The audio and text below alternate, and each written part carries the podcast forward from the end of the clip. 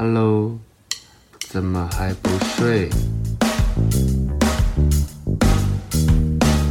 你是不是在等微眠催眠秀？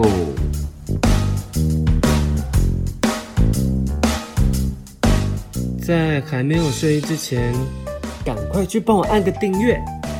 紧接着，我们就要开始今天的节目。Hello，大家好，我是威廉。我们今天要来聊一个我们 Podcast 第一次聊的职场专题。那其实因为大家都知道，我其实其实是职场跟人际部分的畅销作家。我一直很犹豫要不要在 Podcast 里面再聊职场专题，所以我现在先小试水温，先跟大家分享一些我觉得在这个时间点，在过年前，在一个充满饭局，然后你要承受发胖压力。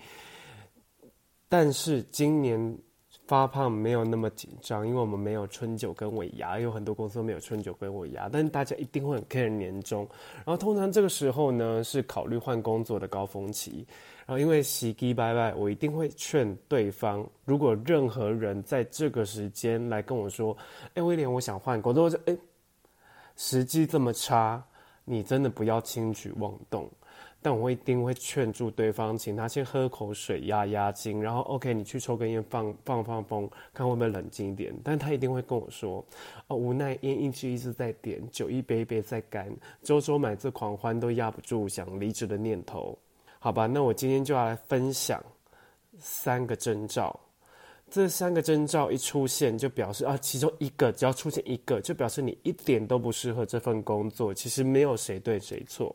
首先，第一个是重复性太高。那其实会有这种念头的人，就是贱骨头，就是我本人。因为你要花时间，拼命花时间上手，然后在你工作上手的时候，却因为不断的重复的工作项目而感到疲乏。像作者威廉本人就是一个活生生活跳跳的例子。因为我在最后下班的人先离职里面，其实有提到。它是一本书，有提到，其实这种感觉很常被误判为职业倦怠。那其实，在书里面有分享治疗方法是从从，不好意思，我戴牙套又老红，就治治疗方法是从既有的工作内容中做出变化。既然工作给不了成就感，那我就自己来。我在书里面有分享，你可以设定一些自己的小目标，让工作。自我满足的过程是从你自己创造出来的，不是公司给你的，也不是你的主管给你的。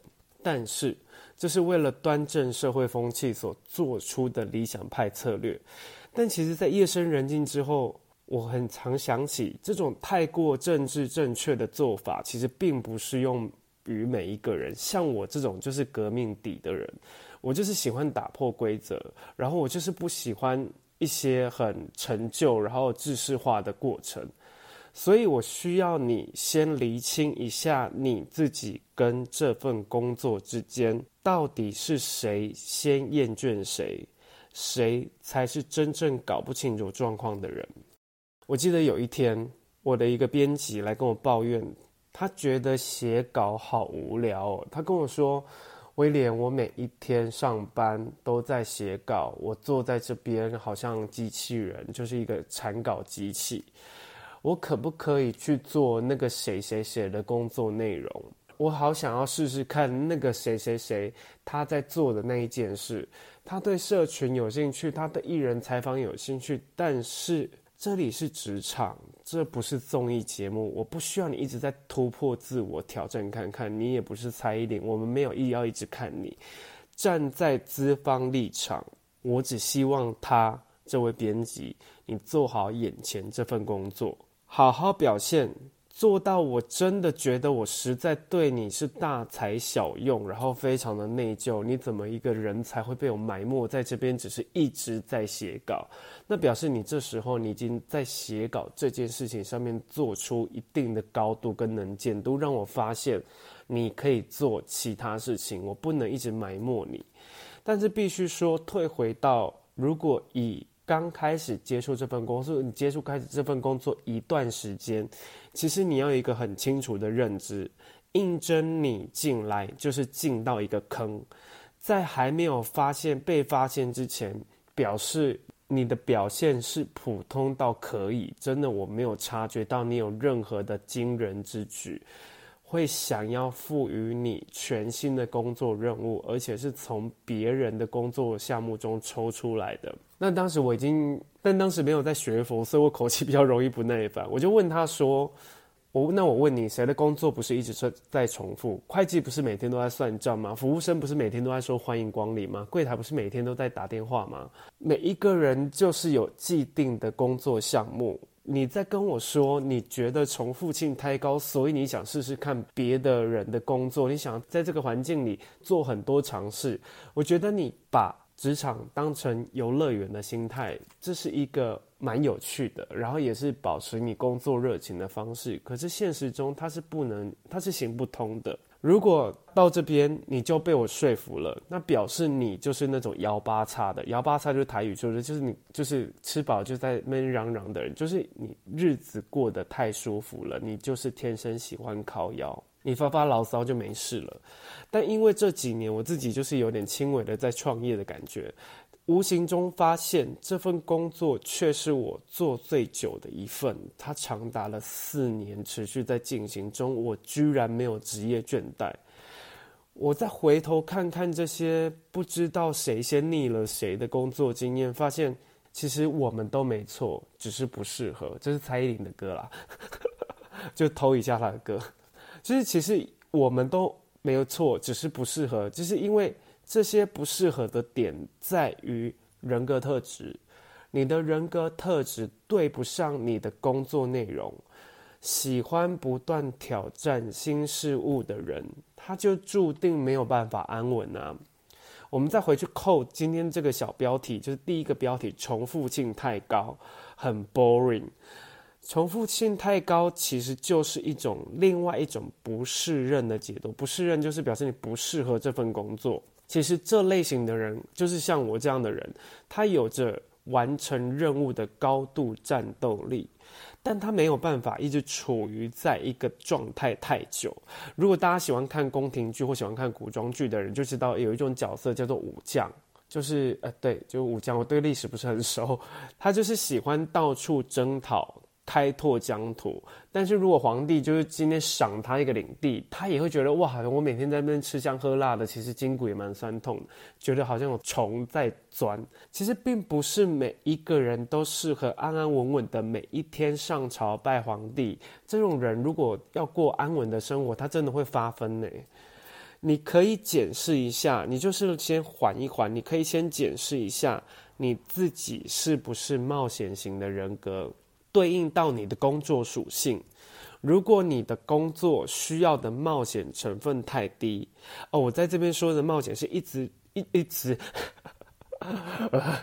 一直快速变化、有挑战性的工作内容，并不是那种爬很高啊，比如说那个大楼的清清洁工啊，或是把你丢到荒郊野外要求生啊，或是走私军火那种，那种东西叫危险，那种不叫冒险。时常会有一种感觉，就是哦。你不要再拿一直重复的事情来侮辱我的智商、我的才能。我解完了这一题，我就不会再想做重复的考卷了。那表示你的这样的特质非常适合做一件事情，那就是创业。那如果说你没有富爸爸，你也没有富妈妈，然后你没有可以养你的阿姨，就是不想努力的那个阿姨。如果你都没有这些所谓的金援或金流，或者比较具体一点的，嗯，像是公司组织的概念，那我建议你可以先到比较有规模的新创公司试试看，因为新创公司每一天都在都在打仗，然后多半呢，现在的新创公司有一半都是跟网络有相关的，网络节奏非常的快。网络业起伏大的行业，任何需要被数字、数据、大数据、小数据追着跑的工作内容，或是在一家公司里面的产品开发部门，你就是爱迪生那个角色。你天生这种环境、这种工作状态都很适合冒险型的人格，因为你天生就需要活在极度高压，而这种高压不是别人给你的，是你给自己的。你就是喜欢找刺激，然后你就是喜欢新的，然后去去撂倒他，你很喜喜享受那个快感，你就是喜欢打打杀杀杀戮型的人格。你这种贱骨头，其实。一点都不适合安逸，所以重复性太高这件事情对很多来讲根本就是 dream job，就是我觉得啊太爽了吧，我每天都过了差不多的生活，好像随随便便应付都过得去哦，好像是一直在做同一些事情的时候，我就更有时间再去安排我下班之后的生活。其实以前我真的很讨厌重复性太高的工作，但是过了一定的年纪之后，你会觉得哇。重复性很高，然后你又可以 handle 的事情，其实好像也蛮轻松的。因为我现在追求的就是，我在意的不是上班在干嘛，我在意的是我下班要去哪。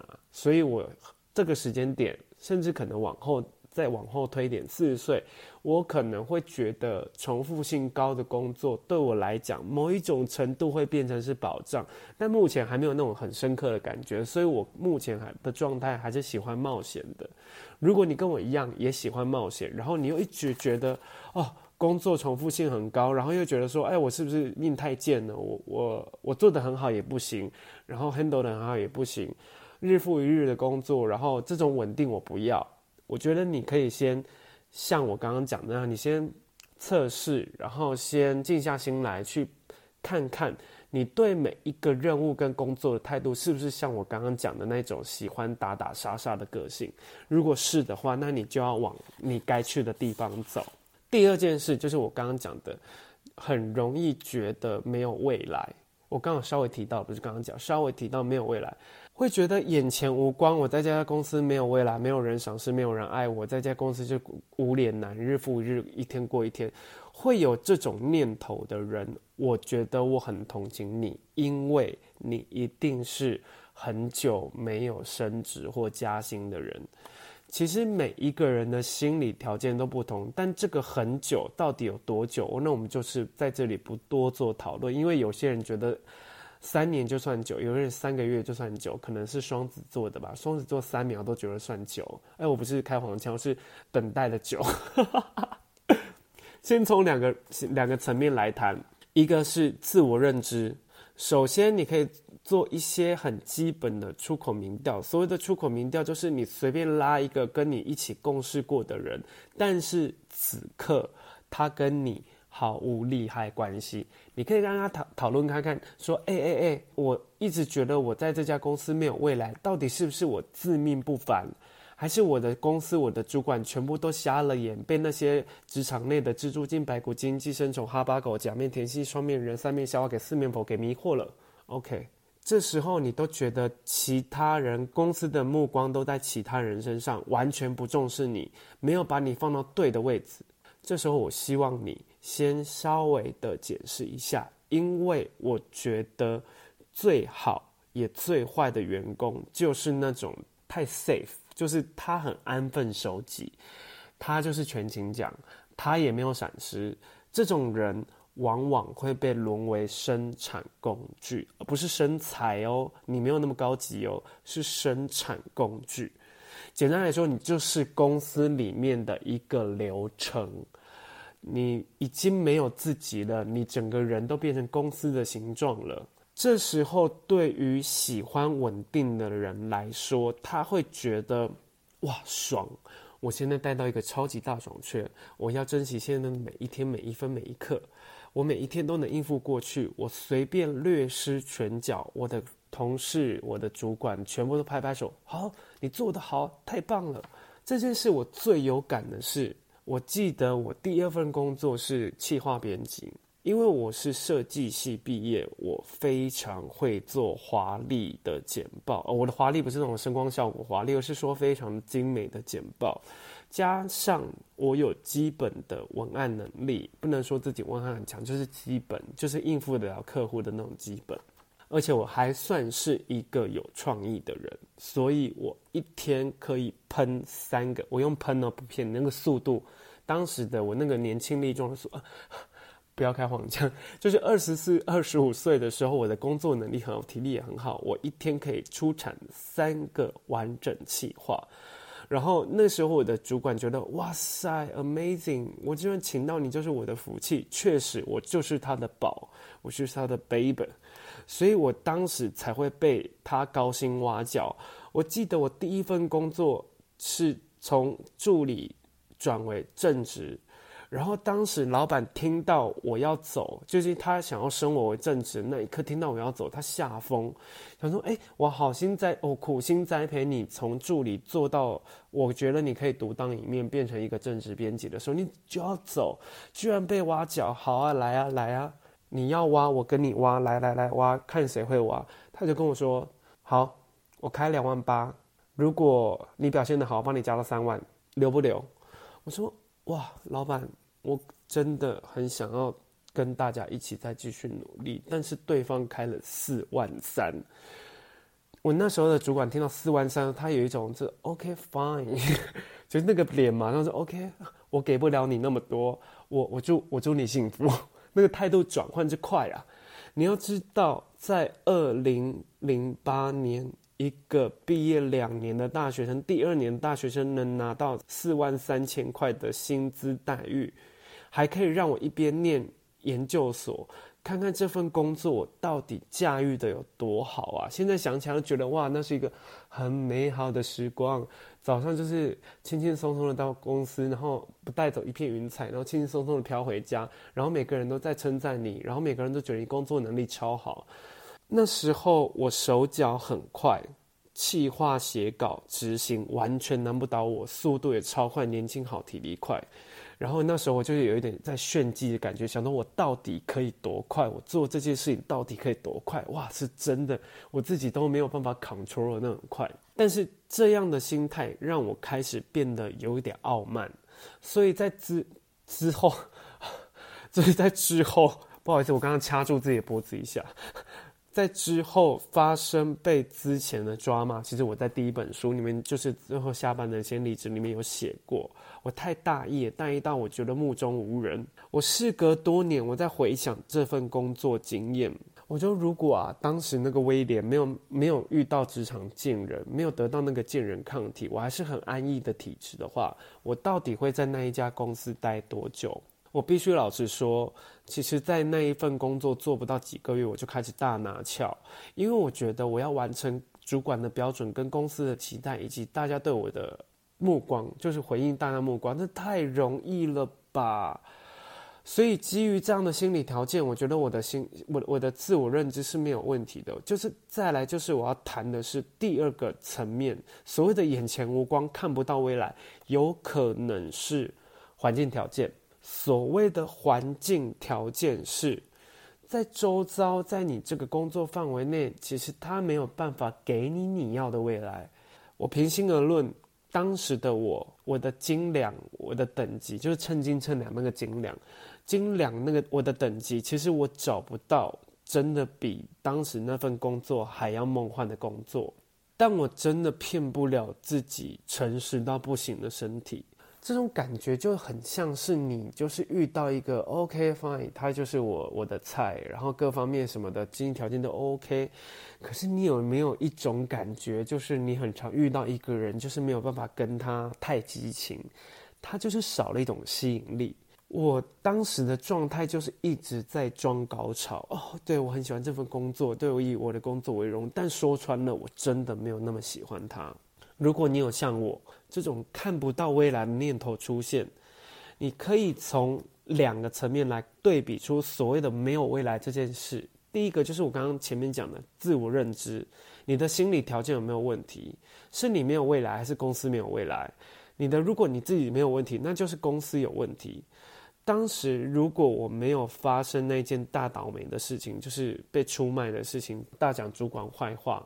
我一定会在那工作做个两三年，毕竟我就是金钱的奴隶，很容易被优渥的薪资条件给说服。但做了一段时间之后，我开始有自主意识，我长大了，我一定会希望我能拥有更好的条件，而这个更好条件不光只是薪资了，因为我的体质其实天生可能就是容易过敏，然后很容易瘙痒。我并我已经没有办法用一般的那种钱来当做我止痒的工具了。最后我一定会撞到天花板，就会自动离职。这块天花板它不是薪资，因为呢，公司要留住对的人，一定会任你宰割。你这份工作。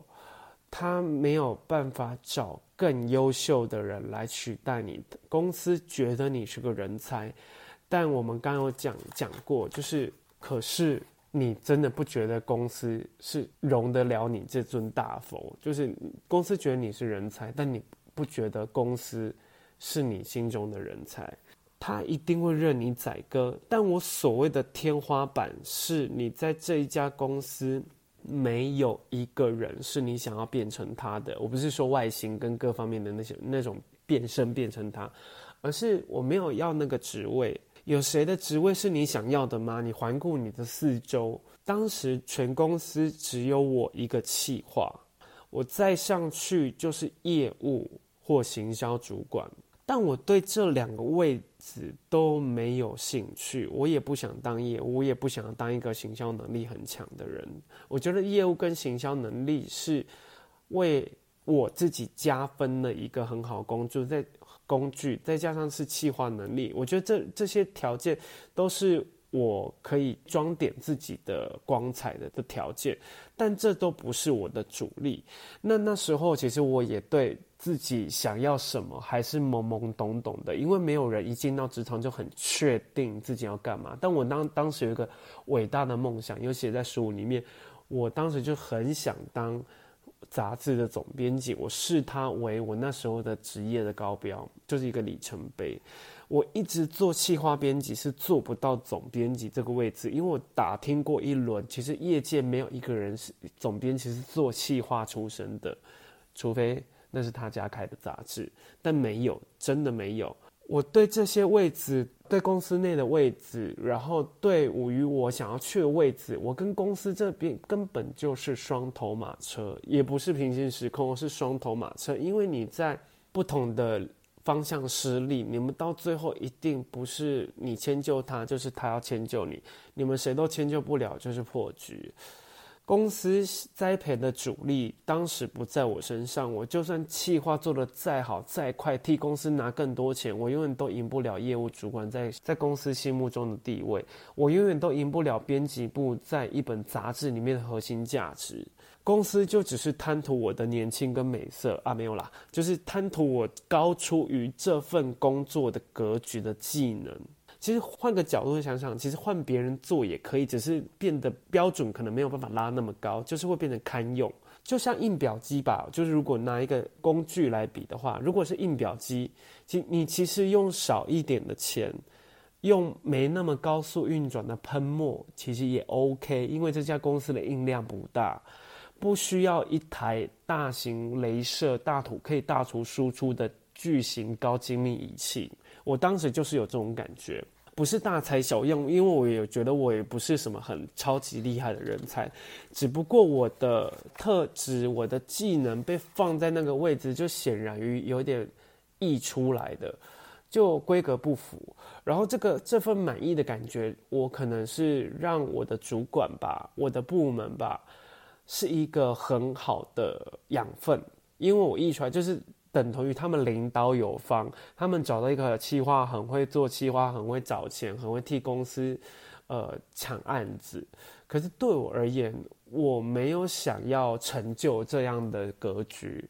我当时心里想说，那我一定要去编辑部，我不能再做广告企划，我也不能再待业务部、待行销部了。那跟我接下来要去的路其实是不一样的。说穿了，我那时候就觉悟到，哦，我想换工作，我想换工作的点，我所谓的眼前无光看不到未来，不是我自己做的不够好，或者我自己也不能说当时做它，确实那份工作做得太好，但你可以评估一下自己，其实问题不在于你，是在于你的环境，规格不同，在劳资双方，只要是有另外一方是优势的人。他就自然觉得看不到未来。公司如果格局大过于你，或者是你的规格不符合公司的要求，你是处于劣势的，公司自然在你的身上就看不到未来，就会让你感觉到你没有未来。这是另外一个层面的。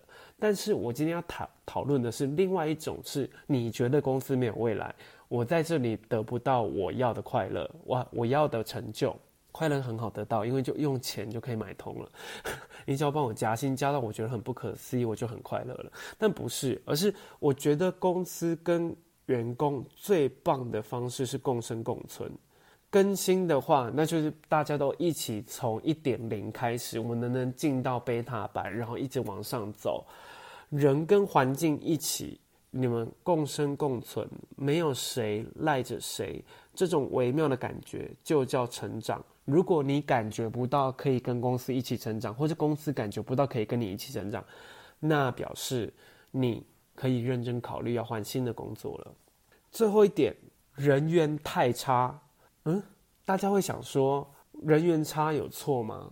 我其实是一直是做自己的那一派，不管在书里面，然后各式各样的讲座，我都是告诉大家，我在职场上一开始我喜欢我我喜欢 我喜欢刚我喜欢做自己。我所谓的做自己，是我不跟别人打交道。我觉得我真正的朋友主战场是在下班后，我才不屑再跟你们这些假呃。我那一串我念不出来，就是很假的人，就是因为你好我好的。可是直到我发生几次被资遣的原因，其实都跟人有关，我才发现，在职场的环境里，人缘不好就等于边缘。但个性边缘，大家就说啊，边缘人超酷的，然后觉得说啊，我很厌世，这样很赞。我跟你讲，这种特质、这种心态在职场里，你就是死路一条。我没有第二句，没有第二条路可以走，没有那种苟延残喘的余地，就是死路一条。你个性边缘，你想耍酷，请你在家耍酷，请你在家边缘。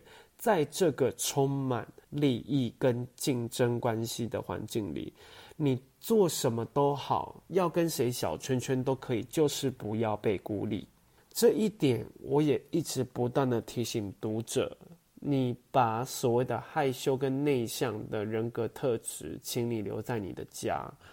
然后至于内向者者的沟通方式跟在职场上处理方式，我在其他的人的 podcast 访谈里面有跟大家分享过。我其实很建议大家用角色扮演这个逻辑套到内向者。你如何在职场里面建立所谓的人际关系？其实没有人逼你一定要成为一个万众瞩目，然后大家都看着你的人，也没有人要逼着你变成一个交际花，然后小甜心，然后是大家办公室里面公认的呃人缘王。没有人想要逼你成就那个角色。你要知道，在公司里面，你可以从很简单的关系关系维系，你可以跟柜台聊天，你可以跟旁边同事聊天，你可以由一个点去连到一个线，构成一个面。你不要连点都放弃点了，这表示说你在某一个程度，在某一些时候，你其实是很自负的。我所谓的自负，是你觉得你可以不用改变，需要环境去配合你这个人，甚至因为发现你的。独特，你的边缘，你的害羞，你的内向，所以所以所以需要处处让着你，所以不能够伤害你，因为你很内向，你很善良。No no no，这是你一厢情愿又任性的想法。其实我之前在书里面有写过，我因为曾经害怕，因为到了新环境，我没有办法融入前辈们的工作氛围，所以我在。一些人事斗争的时候，我选择盲盲从，到最后吃到苦头才知道，其实关系的建立不要太过，也不要太刻意，因为很多时候你的姿态决定别人对你的态度。但不要觉得你不食人间烟火就叫仙女，其实，在职场里面，你想要不食人间烟火，这叫蠢女。因为你没有想要花任何心思去处理或者建立你的人际保护网。我所谓人际保护网是有人在的地方，虽然就有江湖，但是有江湖的地方一定会有义气。你给我划重点，你要知道，有人的地方一定会产生义气，而这个义气在很多你危机处理的时候，就是一个非常大的屏障。他们就是你的盾牌，你不用靠自己肉身去挡，他会出来为你挡死。呃，大走音，为你挡死，那是潘美辰的歌啦，是吗？应该是吧。我其实你在那个仙女的状态，这种人格其实就是很高傲。或者是你对自己毫无自自信，我先掐自己脖子。我对自己毫无自信，又放弃治疗的任性表现。职场的人际关系，我不许你佛系处理。如果在这个环境里，你已经有好一段时间，你已经看了威廉的书，招数用尽，方法试过，也试出极大的善意，你也去上了很多所谓的关于人际关系的课，看了很多人际关系的文章。你也尽量的角色扮演到一个就是别人看不出来的甜心，但虽然不至于被恶意排挤，你就是一直觉得我跟这个地方格格不入。我举一个我在男人帮 FHM 的工作例子，因为这本杂志停刊了，但稍微有一点年纪或对于一些网络生态或宅的世界有一点了解的读者，应该要听过。我印象最深的是每一次百大美女，我先不讨论性别这件事情，但是我印象最深的是拍宅男女神的时候，我一堆同事，因为我是主要执行这类型单元的人，然后这同事又觉得哇，这是一个梦幻到不行的工作，很多同事就会守在那个拍摄现场待到最后，然后抢着要跟他们合照，然后有一种就是。天呐，就是有神哎，就是有神快拜那个心情。说，呃，假设叉叉叉，呃，你安心，我可以跟你合照吗？那对我来说，安心啊，就是一个安心呀，安心啊，就是个女的，然后安心啊，就是一个艺人。我一定会说，哎啊，不好意思，谢谢你今天，今天呃，如果有怎么巴拉巴，我的我的口气是这样，我没有颤抖，我就是保拿出我的专业，因为安心啊，就是我一个 完成我工作的一个工具而已。但那些很爱那些就是。属于那个世界人看到安心啊，是有一种北港民众看到妈祖就是显灵的感觉，然后就忍不住要钻轿底。哦，这边不是开黄腔，我只是比喻，他会带着非常兴奋的心情想要签名。但我最常最常问的是，啊，这是谁？他很红吗？就我被赋予了一个，哦，今天威廉要去拍巴拉巴拉巴，然后拍完了之后，我同事说，哇，你今天去拍了巴拉巴拉巴拉啊。然后我就说对啊，我今天拍了巴拉巴拉。他说人他本人怎怎么样怎么样？我说他就是个巴拉巴拉。然后我同事说啊啊，然后我就说没有，因为我真的不认识他是谁。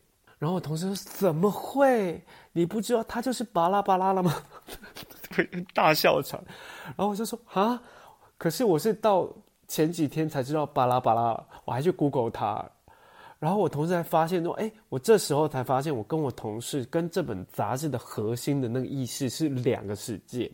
我记得那时候做专题的时候，因为每个编辑都要做专题，老板狂爱做素人改造，所谓就是宅男大变身。我要用一些很把他们变成一个很时髦、很时装感的样子。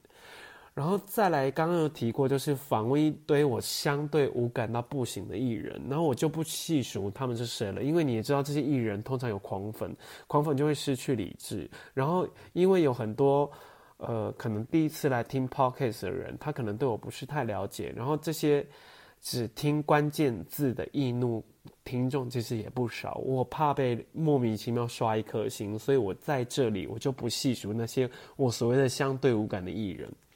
我是觉得他们，他们就是我的同事，我的同事，我的主管，他们觉得有兴趣的题材，我超级无感。然后我提的那些人选呢、我提的那些，我那时候我也很爱听独立乐团，然后听一些我我我听那些人选，我就被疯狂被打下来。他们说他是谁啊？我说你不知道，他超红的啦。然后就跟我看到听见那个宅男女神的那个态度是一样，我们那时候就是反过来的立场。然后我后来发现，其实这本。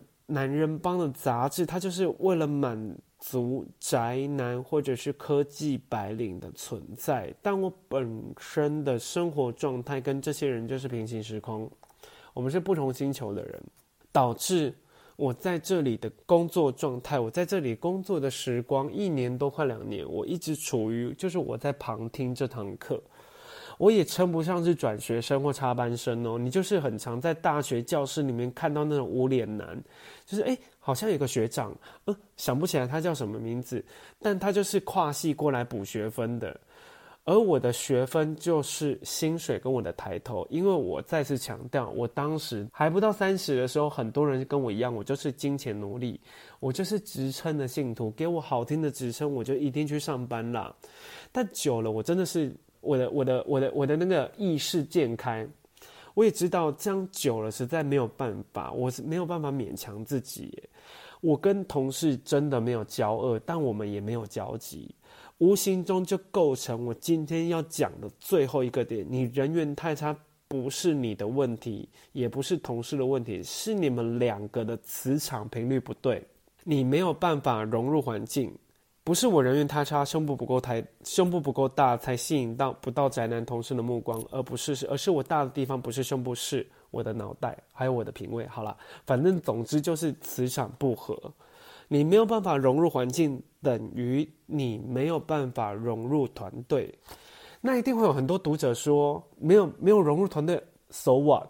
我就是安分守己啊，我就是该给的给，照时间交进度，开该开会我就去参与讨论，然后你要我干嘛就干嘛，我就是配合你，我就是做到你要的要求。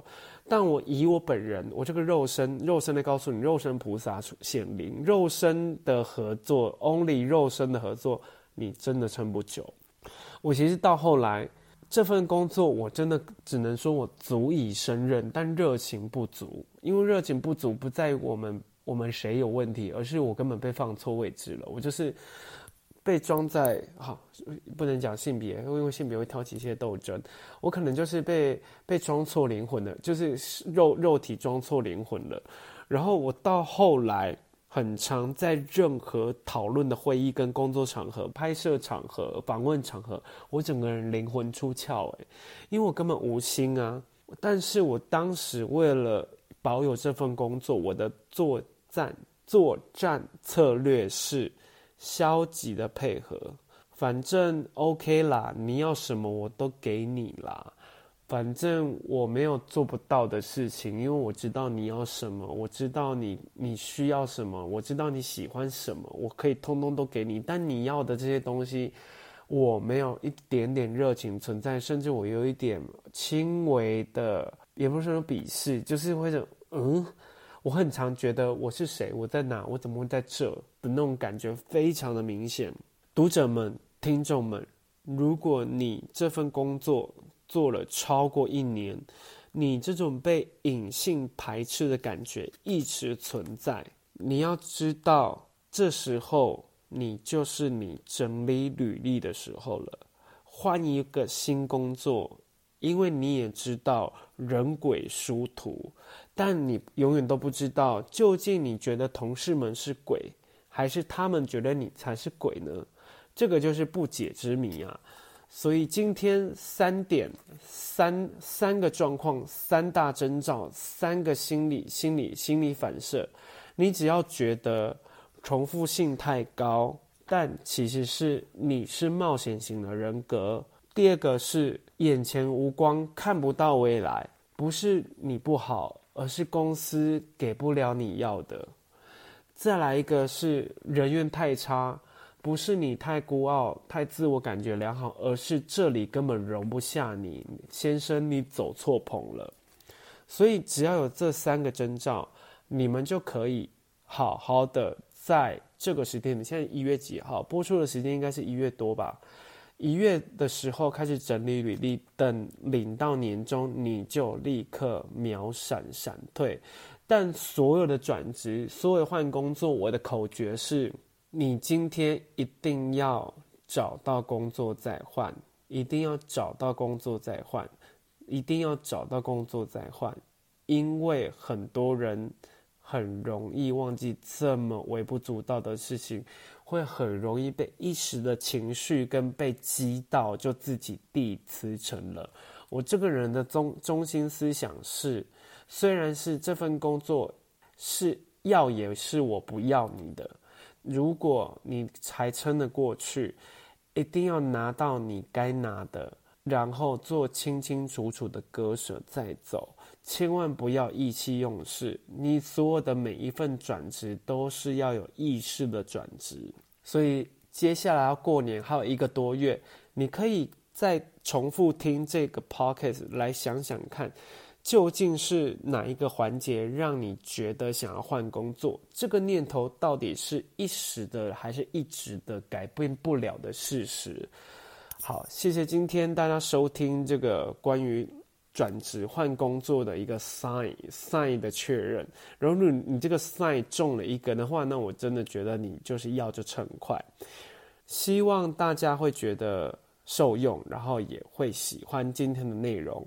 那我要稍微的工商时间，因为接下来会有一整季，我会做一系列的单一主题的节目，但是会找不同的人或是故事来讲。